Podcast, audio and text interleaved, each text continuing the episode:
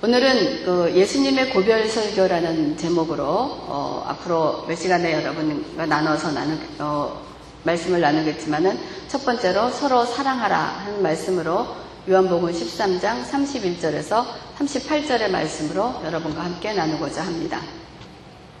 이 요한복음 13장 이후부터는 우리가 그 영광의 책이라고 불리우면서 6월절 직전에 예수님께서 제자들과 어, 만찬을 나누시는 일이 요한복음 13장과 17절에 이루어져, 이루어져 있습니다. 그리고 난 다음에 이제 예수님께서 붙잡히시고 재판을 받고 그다음에 처형이 되고 부활하신 사건에 대한 기록이 18장부터 21장으로 기록이 되어 있습니다. 그래서 오늘 13장부터 17장을 다시 한번 나누어 본다면 어, 13장 1절에서 30절에는 이제 저녁 식사를 하시고 그 세족식을 하는 사건이 일어나고 또 고별 설교의 시작이 오늘 13장 31절부터 16장 33절 그리고 17장에는 예수님의 중보 기도로 나누어져 있습니다.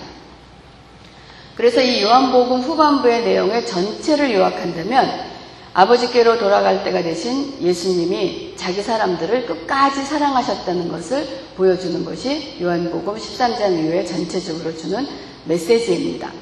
그래서 발을 씻기시는 사건은 물론이고 또 13장 오늘부터 보면서 17장까지 이루어지는 예수님의 고별 설교도 마찬가지고 예수님의 십자가의 죽으심으로 우리들을 끝까지 사랑하시는 것을 그 표현하신 것을 볼 수가 있습니다. 그래서 오늘 본문 13장 31절 이하에 주님께서는 어, 제자들을 떠나야 하는 기간이 있음을 알려주시고 주님이 안 계시는 동안에 주님의 제자들에게 무엇을 해야 하는지를 말씀을 하고 계십니다. 우리 다시 한번 13장 34절에서 35절의 말씀을 한번 다시 보겠습니다. 새 계명을 너희에게 주노니 서로 사랑하라. 내가 너희를 사랑한 것 같이 너희도 서로 사랑하라. 너희가 서로 사랑하면 이로써 모든 사람이 너희가 내 제자인 줄 알리라 라는 말씀을 주셨습니다. 한때 어, 저는 그 신앙생활을 시작을 하면서 어, 이제 거듭난 체험을 하고 이런 성령의 세례와 이런 체험을 하고 난 다음에 한때는 어, 주의 종으로 불림을 받고 저는 그러한 그 은사 체험이라든지 또 예언 사역이라든지 축기 사역이라든지 그러한 것에 굉장히 많은 그 이 힘을 기울이고 그 어떤 체험을 했고 그러한 그 신앙생활을 했었습니다. 그래서 어, 사람들이 아 정말 주의 종이구나. 아 정말 이런 놀라운 어떠한 능력을 갖고 있구나. 정말 제가 기도를 하면 막 방언도 터지고 또한 악한 귀신도 쫓겨나가고 또 회개도 일어나고 하는 그러한 이 능력의 그러한 사역에 굉장히 어, 관심을 갖고 또 그거를 위해서 기도도 했었고 그런 경험도 했었고 체험도 했었습니다. 그래서 기도가 하나님 저도 엘리사처럼 엘리야의 갑절의 영감을 가질 수 있는 그런 주의 종이 되기를 원합니다 하는 그러한 기도 제목도 많이 있었습니다. 그런데 저에게는 그렇게 뭐 엘리사가 엘리야의 영겁의 그 영감을 가진 것처럼 그렇게 커다란 그러한 역사는 일어나지 않았습니다. 물론 지금도 하나님께서는 그분의 때와 필요에 따라서 하나님의 사람들의 기도를 통해서 기적과 이적을 지금도 일으키시고 있는 것은 사실입니다. 그러나 모든 자에게 또는 항상 하나님의 이러한 기적과 이적이 그런 것이 일어나는 것은 아닙니다. 그러니까 이러한 그 사역에 중점을 두고 기도를 하면서 지나다 보니까 제 자신은 그런 생각이 들어오는가. 왜 나한테는 그렇게 커다란 역사와 그런 일이 일어나지 않을까? 왜 이러한 놀라운 일이 일어나지 않을까? 하면서 기도를 하면서 주님 왜 저에게는 이런 능력을 허락하시지 않습니까? 주님 주시옵소서 하고 기도 많이 했습니다. 그리고 제가 하나님 나쁜 것을 구하는 것입니까? 뭐 제 욕심을 취하자고 구하는 것입니까? 아픈 자들을 위해서 기도를 할 때 그들이 낫게 되면 하나님의 계심을 믿게 되고 또 안 믿었던 자들은 하나님을 믿게 될 것이고 또한 믿던 자들은 더욱더 하나님을 잘 믿게 될 것인데 하나님 이를 저에게 주시옵소서 하면서 뭐 김식 기도도 하고 작정 기도도 하고 이런 하나님의 능력을 구하는 일에 많은 힘을 썼었습니다. 그러던 어느 날 저에게 오늘 읽었던 본문 요한복음 13장 35절의 말씀 너희가 서로 사랑하면 이로써 모든 사람이 너희가 내 제자인 줄 알리라 하는 그 말씀이 저에게 확 들어오는 것이었습니다. 아, 이거구나. 내가 그렇게도 찾던 것이 저는 그 하나님의 능력을 행하고 기적을 나타내는 것이 주의 종으로 하나님의 사람으로 알리는 것이라고 생각을 했었던 것입니다. 왜 주님께서 죽음을 앞두고 제자들에게 서로 사랑하라 하는 이 말씀을 주셨겠습니까? 주님의 그 말씀을 잘 생각해 본다면 너희들은 내가 없는 동안에 이 세상의 삶을 살아갈 때 내가 없더라도 아, 저 사람들이 정말 예수의 사람이구나 하는 것을 사람들이 알 수 있도록 살아가라 라고 말씀을 하신 것입니다. 주님께서 내가 없을 때 내가 너희들에게 이러한 능력을 줄 테니까 어떠한 어려움이 당하면 이런 능력을 행해서 있던 것, 없던 것도 있게 하고 병든 자들을 고치게 해서 사람들이 그거를 보고 너희가 정말 하나님의 사람이구나 할 테니까 내가 이런 능력을 줄 테니까 이런 능력으로 내가 너희 제자인 것을 내가 그리스도의 사람인 것을 알게 하라 라고 하시지 않고 서로 사랑하라. 내가 너희를 사랑한 것 같이 서로 사랑하면 모든 사람들이 너희가 그리스도의 제자인 줄 알리라 하는 것이 예수님의 고별 설교의 첫 번째 시작입니다. 이 예수님의 고별, 예수님의 모든 말씀이 가장 다 중요하지만은 우리가 또 한편으로 바라야 되는 것은 예수님이 십자가에 돌아가실 걸 알고 이제는 이들과 함께 하지 않을 것을 알고 이들에게 가장 필요한 것이 무엇인가 하는 것을 다시 한번 컨펌하시는 내용이 바로 이 고별 설교의 시작인 것입니다. 그 고별설교의 시작이 예수님이 너희는 서로 사랑하라 하는 그런 말씀을 주신 것입니다. 그래서 바울이 빌립보 교인들에게도 나의 사랑하는 자들아 너희가 나 있을 때뿐만 아니라 나 더욱 지금 나 없을 때에도 항상 복종하여 두렵고 떨림으로 너희의 구원을 이루라 라고 말씀을 하고 계시는 것입니다. 그러니까 주님이 내가 너희들과 지금 함께 하지 않고 내가 떠나가서 내가 없을 때 너희들이 어떻게 살아야 되는 것을 주신 말씀이 바로 서로 사랑하라는 겁니다. 놀라운 능력을 발휘하는 것이 아니라 서로 사랑함으로 모든 사람들이 알도록 하는 것이 주님이 우리에게 주신 새 계명이었던 것입니다. 저에게는 이 말씀이 참으로 충격적으로 다가왔습니다. 그래서 제 자신을 한번 정리해 봤어요. 저에게 물어봤습니다. 제 자신에게 물어봤어요. 능력을 행하는 일이 쉬운가? 서로 사랑하는 일이 쉬운가? 여러분 어느 것이 더 쉽다라고 생각을 하십니까? 그건 여러분들이 자신의 한번 앤서를 내려보시기 바랍니다. 왜 나는 그렇게 능력을 원, 행하기를 원했는가? 사람들이 왜 나를 그렇게 주의 종으로 알아주기를 원했는가에 대한 스스로의 그 솔직한 대답을 제 자신에게 물었습니다. 여러분 기억하십니까? 어, 김 목사님의 설교 중에 기도원이 미디안을 물리치고 백성들에게 칭송을 받자, 그러니까 다시 말하면 아 정말 하나님 기도원 당신은 하나님의 종이시군요. 하나님의 능력의 종이시군요. 당신이 그 미디안에게서 우리를 구원하셨군요. 정말 당신은 위대한 하나님의 사람입니다. 하는 그러한 말을 들은 거죠. 그러자 기도원은 백성들에게 그렇게 대답합니다. 내가 너희를 다스리지 아니하겠고 나의 아들도 너희를 다스리지 아니할 것이요 여호와께서 너희를 다스리리라 이 말을 했습니다. 이 말은 지금의 한마디로 표현한다면 아 무슨 말씀을 요 제가 한 게 아니죠. 다 하나님께서 하신 거고 모든 영광은 하나님의 것입니다 라는 그러한 답인 것입니다.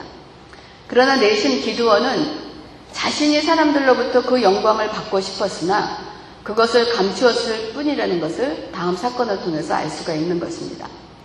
이것이 사람들에게는 보여지지 않을 줄 모르나 하나님은 우리의 겉을 보시는 것이 아니고 중심을 보시기 때문에 하나님은 알고 계신 것입니다.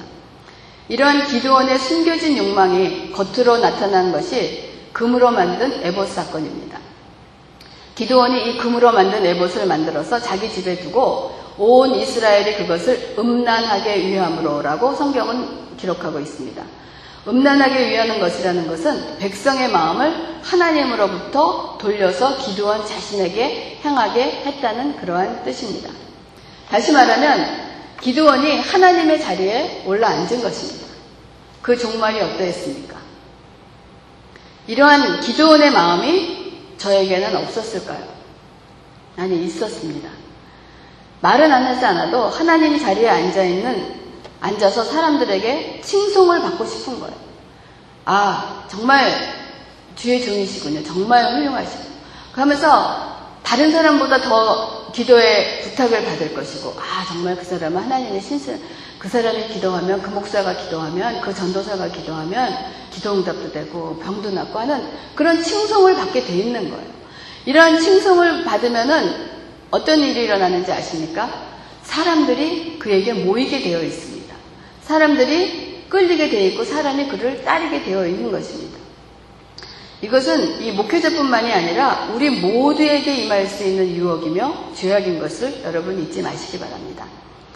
어떻게 생각, 지금 생각하면 하나님께서 저에게 이런 큰 능력을 임하게 하지 않으신 것이 저에게는 오히려 큰 축복인 거라고 생각을 합니다.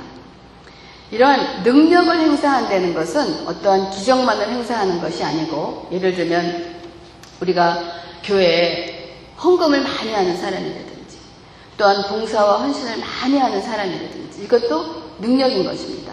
그랬을 때 이러한 사람들에게 기도원과 같이 숨겨진 그러한 욕망은 없겠습니까?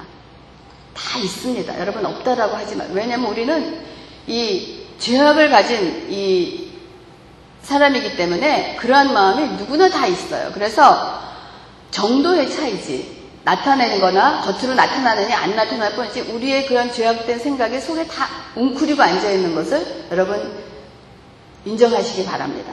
그래서 그런 사람들이 보통 내가 이 정도를 헌금을 했는데 내가 교회에서 이 정도의 위치에서는 이 정도의 권한을 입지 않는가. 내가 이 정도의 대접, 대접은 받을 만한 사람이 아닌가.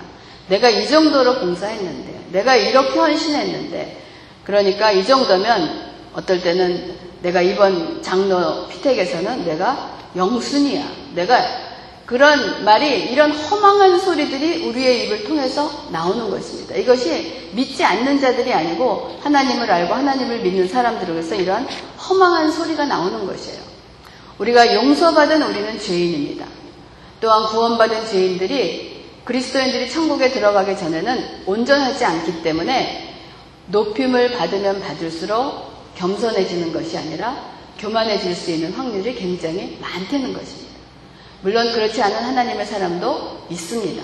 하지만 우리가 이렇게 높임을 받으면 받을수록 사람이 겸손해지기보다는 참 교만해지고 자기의 욕심대로 채워가기를 빠지기 쉬운 그러한 유혹에 빠집니다.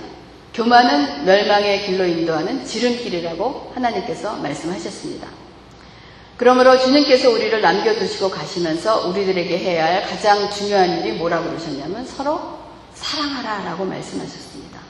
어떠한 사랑으로 내가 어떠한 사랑으로 서로 사랑하느냐 주님이 내가 너희를 사랑한 것 같은 사랑으로 너희를 사랑하라 라고 했습니다. 그러면 주님이 우리를 사랑하신 그 사랑은 어떠한 사랑입니까? 여러분 지금 마음속으로 막 대답이 나오실 거예요. 하나님의 아가페의 사랑. 자신을 십자가에 죽기까지 복종한 십자가의 사랑. 이것이라고 대답을 할 수가 있습니다.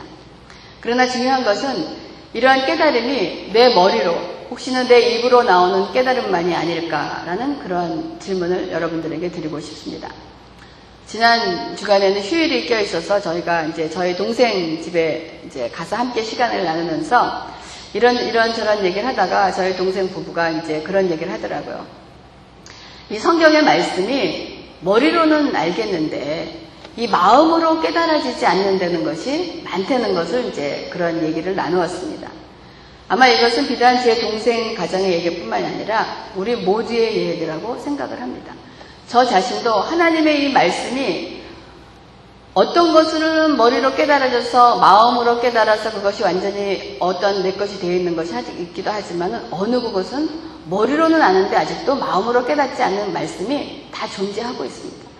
그 신앙과 하나님과의 관계의 그 연륜에 따라서 하나님과 얼마만큼 정말 신실하고 그러한 관계를 가졌냐에 따라서 깨달음은 있지만 모든 사람들이 이 하나님의 말씀을 100% 마음으로 깨달은 사람은 없다는 것입니다. 아마 우리가 죽는 날까지 그거를 위해서 싸우면서 나갈 거예요. 그걸 또 깨달았고, 아, 머리로만 깨달았던 것이 마음으로 깨달아져서 또한 하나님 내 것이 돼서 나가는 것이 우리의 삶 속에서 이루어지고 있는 것입니다. 그러면 주님이 우리를 사랑하신 사랑이 도대체 어떤 사랑인 줄 알아야지, 그거를 깨달아야지 그 사랑으로 우리가 서로를 사랑하려는 주님의 그 말씀을 우리가 이행하면서 살 수 있지 않겠습니까? 그 사랑이 어떠한 사랑인지 우리가 성경의 말씀을 통해서 알아보겠습니다. 요한 일서 3장 신약성경입니다. 우리 다 같이 펴시기 바랍니다.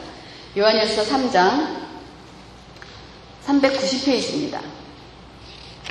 1절부터 3절까지 우리가 함께 읽겠습니다. 보라, 아버지께서 어떠한 사랑을 우리에게 베푸사 하나님의 자녀라 일컬음을 받게 하셨는가? 우리가 그러하도다. 그러므로 세상이 우리를 알지 못함은 그를 알지 못함이라. 사랑하는 자들아, 우리가 지금은 하나님의 자녀라 장래에 어떻게 될지는 아직 나타나지 아니하였으나 그가 나타나시면 우리가 그와 같을 줄을 아는 것은 그의 참 모습 그대로 볼 것이기 때문이니 주를 향하여 이 소망을 가진 자마다 그의 깨끗하심과 같이 자기를 깨끗하게 하느니라. 지금 이 요한 일서의 말씀은 우선 서로를 사랑하기 전에 우리가 어떠한 사랑으로 받았, 어떠한 사랑을 받았는 자를 받았는가를 우리가 알아야 된다는 것입니다. 또한 장래에 우리가 주님과 같은 참모습으로 나타난 줄을 믿고 이러한 소망을 가진 자들은 주님이 깨끗하신 것 같이 자기를 깨끗하게 하라는 그러한 말씀입니다. 이것이 주님이 우리에게 주시는 사랑하신 사랑입니다. 주님의 사랑은 그 안에 깨끗하심과 거룩하심이 있다는 것입니다.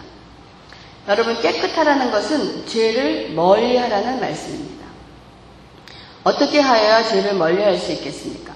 그 요한일서 3장 5절에 계속해서 그가 우리의 죄를 없애려고 나타나는 것을 너희가 안 하니 그에게는 죄가 없느니라.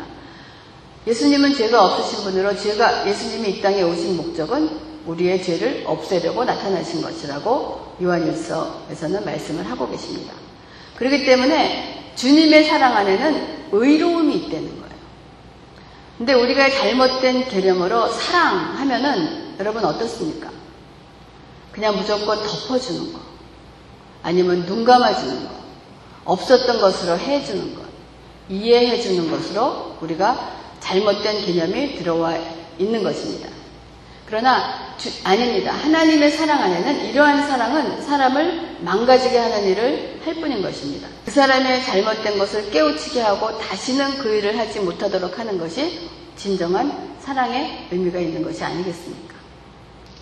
근데 세상의 일이나 어떤 나에게 내 개인의 나에게 어떠한 유익에 관계된 그러한 일이 있을 때는 그렇게 처분하는데 참 이상하게 교회에서 그러한 일이 일어나면 참 덮어지는 일이 많은 거예요. 아, 용서해야 되겠다. 그냥 덮, 그것이 용서인 줄 알고 덮어주고 없었던 일로 해주는 것이 어떠한 그 사랑의 표현이고 형제를 사랑하는 거라고 생각을 하는 것입니다. 그것을 잘못된 것을 잘못됐다고 지적하고 그 잘못에서 돌이키는 것이 진정한 회개고 그거를 사실 사람들에게 좋은 일을 얘기해 주는 것은 참 쉽지만은 당신이 잘못한 것을 정말 잘못했다고 진실된 무로 잘못했다고 지적하는 일은 사실 쉬운 일이 아닙니다. 그런 거 하고 싶어 하는 사람은 사실 없습니다. 목사로서도 좋고 축복된 일을 하는 건 좋지만은 정말 집사님, 성도님, 그것은 하나님 보시기에 잘못된 일이라고 가르치는 것은 그렇게 결코 쉬운 일이 아닌 것인 거예요. 근데 그러한 잘못된 사랑이 이것에 들어와서 우리에게 일어나는 일들이 잘못된 감각으로 잘못으로 형제를 사랑하는 일이 있다는 것입니다. 이 하나님의 사랑은 의로우시기 때문에 그 안에 경외로움과 두려움이 있다는 것을 여러분 잊지 마시기 바랍니다. 하나님은 사랑이십니다. 근데 우리가 하나님이 사랑이고 모든 허물을 덮고 우리를 사랑하시고 용서하신다는 것에 너무 포커스를 맞추다 보고 긍휼하심과 자비하심과 긍휼하심에 포커스를만 맞추고 그것을 잘못된 이해로 가기 때문에 하나님 안에는 그것만 하나님의 사랑 안에는 그것만 있는 것이 아니고 공의로움과 의로움이 있다는 것을 우리가 잊어버리고 거기에 우리가 포인트를 주는 것을 약하게 우리가 하는 일을 하고 있습니다. 그렇기 때문에 하나님은 사랑이시기 때문에 그 안에 경외로움과 두려움이 있다는 것을 잊지 마시고 죄라는 것이 무엇입니까? 한마디로 얘기하면 내 욕망대로 하고 싶은 거예요. 내 뜻대로 하고 싶어. 하나님의 뜻이 아닌 내 뜻대로 하고 싶은 것이 우리의 죄라고 간단하게 표현을 할수 있습니다.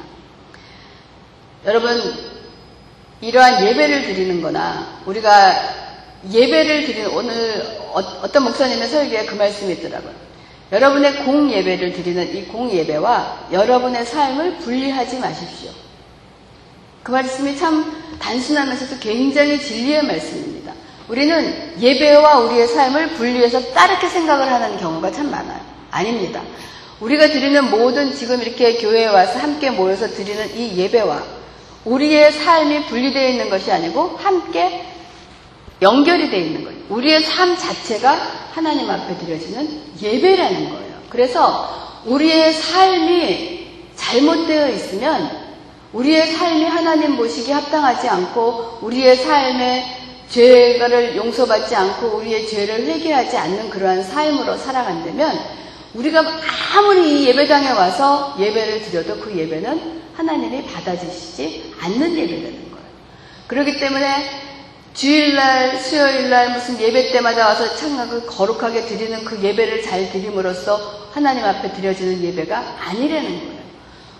여러분 잊지 마시기 바랍니다. 우리가 드려지는 이 공예배와 우리의 삶은 분리된 것이 아니고 하나로 연결이 되어 있다는 것이에요. 그래서 우리가 그 순간순간마다 어떠한 생각을 하고 살아야 되냐면 우리가 그리스도께서 십자가의 죽으심으로 피의 대가를 주님이 우리를 구원하신 것은 그냥이 아니고 그가 죽으심으로 그 피의 대가를 치르고 피값으로 사신 것이 바로 우리의 구원이요, 우리의 교회인 것입니다.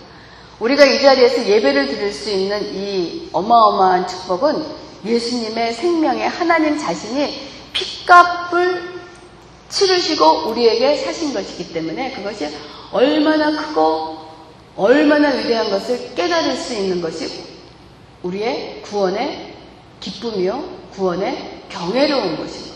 그렇기 때문에 하나님의 그 긍휼하심과 자비하심과 사랑하심의 감격이 있는 것만큼 그 뒤에 우리의 무엇이 있어야 되냐면은 하나님의 두렵고 떨림으로 그 위대하심과 웅장하심을 여러분 잊지 마시기 바랍니다.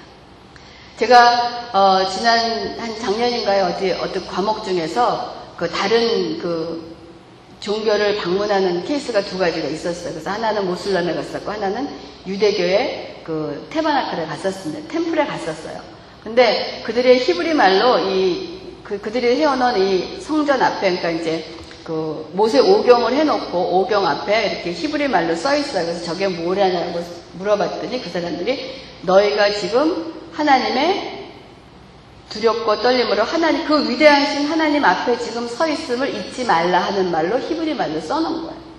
우리가 하나님의 긍휼하심과 자비하심과 사랑 안에 거하지만은 여러분이 지금 어디에 서 있냐면은 그 위대하신 하나님의 두렵고 떨림 앞에 항상 여러분이 서 있다는 것을 잊지 마시기 바랍니다. 근데 저도 순간순간 잊어버릴 때가 많아요. 우리가 항상 이렇게 이 땅에 살고 있지만은 그 하나님 앞에 우리가 서 있고 그 임재함에 있다는 것이 우리의 삶을 인도하는 방법입니다. 그랬을 때 하나님의 사랑 안에는 많은 은혜와 용서와 자비와 긍휼함이 있지만은 그 안에 가장 중요한 것이 뭐냐? 하나님은 의로우시다는 거예요. 공의로우시고 죄가 없으시고 깨끗하심이 있다는 것을 우리가 잊지 말아야 되는 것입니다. 그렇기 때문에 요한일서 3장 7절에 계속해서 자녀들아 아무도 너희를 미혹하게 하지 못하게 하라. 의를 행하는 자는 그의 의로우심과 같이 의롭고 라고 말씀을 하고 있습니다. 그렇기 때문에 미혹된 잘못된 사랑의 행위가 사람을 망치는 결과를 많이 볼 수가 있는 것입니다. 어린아이들도 무조건 사랑하는 것이 아이들을 스포일시키고 아이들을 잘못 키우는 거나 마찬가지인 거예요. 그래서 요한일서 3장 10절에 계속해서 의를 행하지 아니하는 자나 또는 그 형제를 사랑하지 아니하는 자는 하나님께 속하지 않았다라고 말씀을 하고 계십니다. 그렇기 때문에 하나님의 올바른 의로 행해지는 사랑이 우리가 해야 될 사랑임을 여러분 잊지 마시기 바랍니다. 우리가 주님께서 서로 사랑하라. 내가 너희를 사랑한 것이 서로 사랑하라는 그 사랑 안에는 무엇이 먼저 들어있냐면 하나님의 올바른 의로 행해지는 사랑이 우리가 해야 될 사랑인 것입니다. 그리고 나서 또한 그리스도가 우리를 위하여 하신 사랑은 요한일서 3장 16절에 계속됩니다.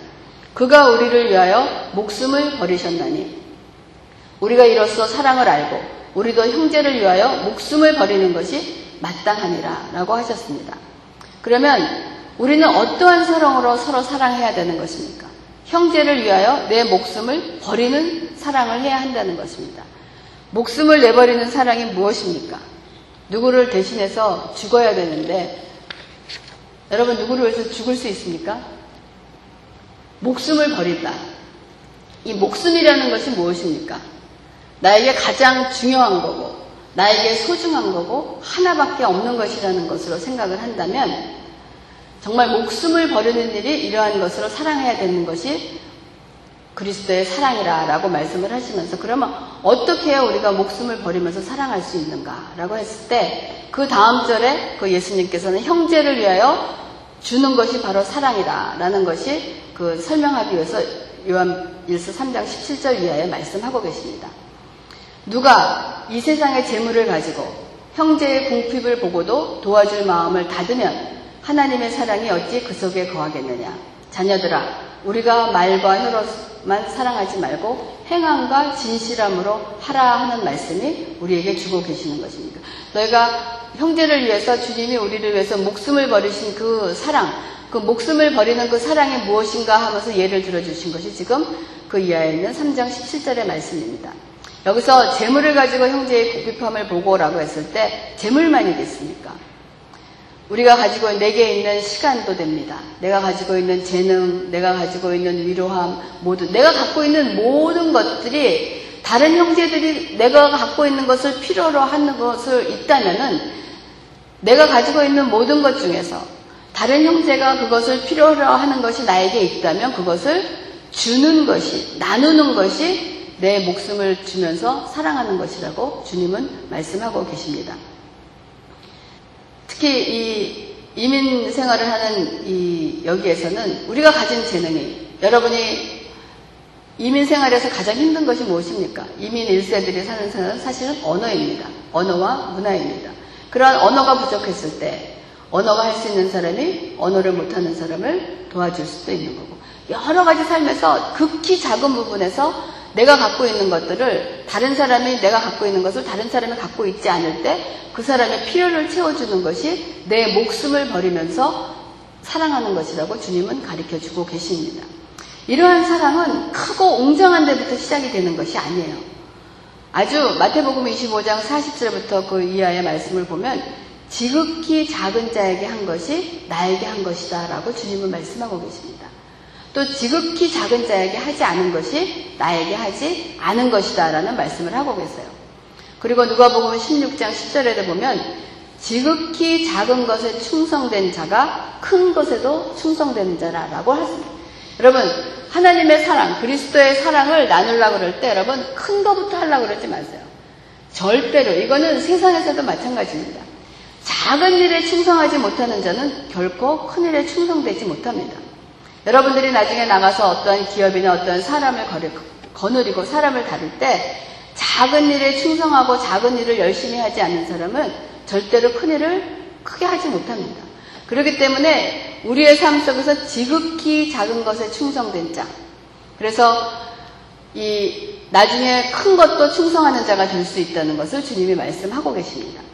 그랬을 때 이러한 말씀을 나누시고 나니까 서로 사랑하라는 말씀을 들은 제자 중에 베드로가 요한복음 오늘 본문 13장 30절 이하에 뭐라 그러냐면 시몬 베드로가 주여 어디로 가시나이까? 그러니까 주님께서 대답하시되 내가 가는 곳에는 내가 지금은 따라올 수 없으나 후에는 따라오리라.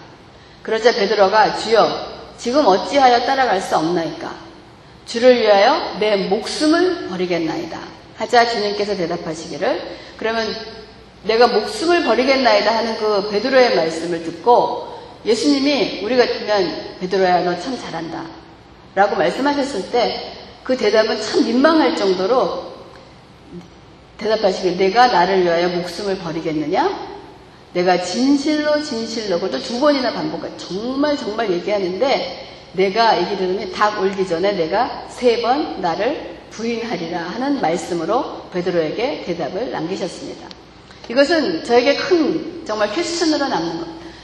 베드로가 정말 내가 주님을 위하여 목숨을 버리겠나이다라고 했더니 주님께서 네가 나를 위해서 목숨을 버린다고 내가 진짜로 얘기하는데 너 조금 있다가 닭 세 번이 울기 전에 네가 나를 세 번 부인할 거야 라는 그런 말씀을 남깁니다.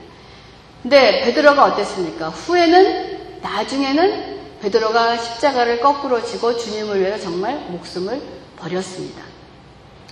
이것이 저에게 오는 메시지는 내가 주님의 일을 한다고 하고 주님의 일을 나선다고 했을 때 주님의 사랑으로 반복되지 않는 사, 주님의 사랑으로 주님의 사랑으로 형제를 서로 사랑하는 그러한 그 베이직이 없는 곳에서 목숨을 버린다라고 나섰을 때는 주님이 말씀하는 것처럼 얼마 가지 않아서 울기 전에 네가 나를 세 번 부인하는 그러한 신앙의 행위가 된다는 것을 저에게 주는 그런 깨달음이었습니다. 그렇기 때문에 우리가 주님께서 우리에게 능력이나 이런 것을 주시기 전에 가장 중요한 메시지는 무엇을 주셨느냐? 서로 사랑하라. 내가 너희를 사랑한 것 같은 사랑으로 너희를 서로 사랑하면 모든 자들이 주의 제자인 줄 아니다라고 그랬어요. 그러니까 이 세상에서 베드로가 주의 사람이 아니라는 거 모르는 사람이 있습니까? 세상의 모든 사람이 베드로는 주의 사람이라는 것을 알고 있습니다. 그가 십자가에 못 박혀서 거꾸로 죽었기 때문입니까? 아닙니다. 그렇게 죽을 수 있는 그거를 밑받침을 한 것이 무엇이냐? 주님의 사랑으로 서로 사랑하는 것이었습니다. 며칠 전에 서울에 계신 우리 이민희 성도님의 어머님으로부터 전화를 받았습니다. 그 우리들이 다 알고 있듯이 어머님이 그 많이 편찮으셨어요. 작년 10월, 11월 달부터. 근데 지금은 이제 많이 호전되었다고 하시면서 그 전화를 주셨습니다. 그래서 어머니께서 하시는 말씀이 예전에도 아픈 경험이 있으셨는데 하나님께서 그 기적적으로 고쳐주신 체험이 두 번 있다라고 말씀을 하셨어요. 근데 이번에는 그 고통 가운데서 하나님이 그러한 기적이 아닌 그 당신에게 오래 참음과 그 인내함과 그 믿음으로 하나님을 바라보기를 그 원하시기에 그러한 인내와 믿음을 가지고 어, 이 병을 지금 그 병과 함께 싸우고 있다라고 말씀을 하셨습니다. 그래서 아마 이 병은 하나님께서 완치시키지 않으신다고 할지라도 어쩌면 제가 이거를 평생 가지고 가야 될지도 모르겠습니다. 라고 그렇게 말씀을 하시더라고요. 하지만은 이러한 고통 가운데서도 그 인내와 믿음을 통해서 그 감사함과 선으로 하나님의 일을 이루시는 것을 봤다라고 그러한 말씀을 하시더라고요. 그래서 저희들에게 그 멀리서 그 어머니의 고통 때문에 힘들어했던 그 아들을 그 믿음의 식구들이 함께 기도하고 위로하고 아들을 신앙적으로 잘 자라게 해준 그 저희 그 세상교회 그 식구들에게 모두 감사하다는 그런 말씀을 전하셨습니다. 저는 이런 말씀을 듣고 하나님께 감사했습니다. 그 어머님의 그 간증에 기적적으로 병이 완치되지 않더라도 오랜 인내와 믿음을 가지고 그 상황을 이겨내면서 하나님을 찬양하는 그 찬양의 소리에서 예수님의 제자를 보았던 것입니다. 그렇기 때문에 우리가 또한 작은 공동체였지만은 우리 식구들이 힘을 합쳐서 함께 기도하고 같이 말씀도 공부하고 교제도 하면서 모든 일이 협력해서 세우는 일을 했던 것이 무엇인가? 그것이 하나님의 바로 우리가 형제를 사랑하는 것입니다. 여러분, 교회를 사랑하고 형제를 사랑하는 것이 우리에게 어떠한 일이 일어날지 모릅니다. 꼭 우리를 떠나서 멀리 숨겨가는 것만이 형제를 사랑하는 것이 아니에요. 그 선교도 하나님께서 예비하십니다. 하나님께서 그것도 우리가 해야 될 일이지만은 지금 우리가 서 있는 이 위치에서 주어진 형권에서 우리에게 갖고 있는 것을 나누면서 사랑하는 것이 주님이 우리에게 주시는 고별 설교의 첫 번째 주시는 메시지이면서 이것을 하는 것을 우리에게 하나님의 사랑은 행함과 진실함에 있다라고 말씀을 하고 계십니다. 그러나 이것은 저, 는 개인적으로 이 사랑은 훈련이라고 생각을 합니다. 그냥 이루어지는 것이 아니고 지극히 작은 일부터 시작을 하시기 바랍니다. 또 사람들의 눈에 띄지 않는 일, 뭐 알아주는 일이 아니고 작은 일, 또한 사람들이 소홀히 하기 쉬운 일부터 사람들이 돌아보지 못하는 그런 쉬운 일부터 하시기 시작을 하기 바랍니다. 또한 외로운 자들, 어떤 연약한 자들에게 손을 한 번이라도 잡아주고 그들에게 따뜻한 미소를 한번 전해주는 것도 우리의 서로 사랑하는 그리스도를 사랑하는 형제를 사랑하는 그러한 일입니다. 그렇기 때문에 먼저 하나님의 의로우심과 거룩하심에 여러분 거하시기 바랍니다. 그리고 하나님의 의로우심과 거룩하심 가운데서 하나님의 그 사랑이 얼마나 우리에게 은혜가 되며 긍휼하신 것을 깨달았을 때 그 거룩하심과 의로움 안에서 나의 것을 형제에게 나누는 일을 힘쓰시는 저와 여러분이 되기를 주님의 이름으로 부탁합니다. 기도하겠습니다.